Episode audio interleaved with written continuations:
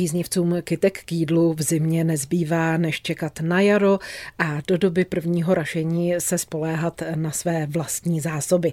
Podle autorky květinových kuchařek Jany Vlkové si můžeme zimní pošmourné dny rozsvítit například sušenými květy, protože ty se hodí k dozdobení nejrůznějších jídel. Které to bude tentokrát? Připravila jsem si pro vás pěnu z husích jater, takovou jemnou paštiku, kterou taky nazývám domácí foie gras.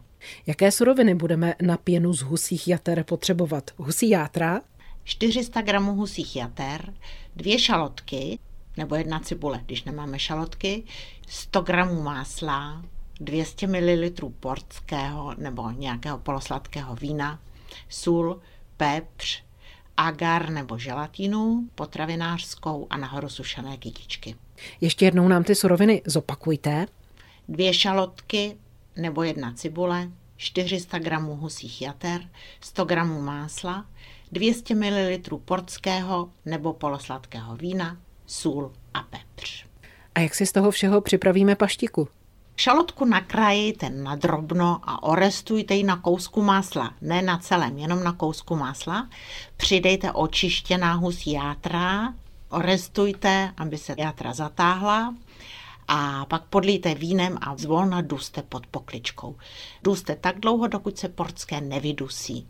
Kdyby se vám zdálo i potom, že jsou játra málo udušená, málo měkká, tak to můžete ještě podlít. Rozhodně to nepodlevejte vodou. Když je to hotovo, tak to přendáte do hluboké nádoby a dohladka vymixujete tyčovým mixérem. Nakonec přidáte ještě ten kousek toho čerstvého másla. Přelijeme do misky, ve které to budeme rovnou servírovat. Nebojte se, paštika v lednici vstuhne.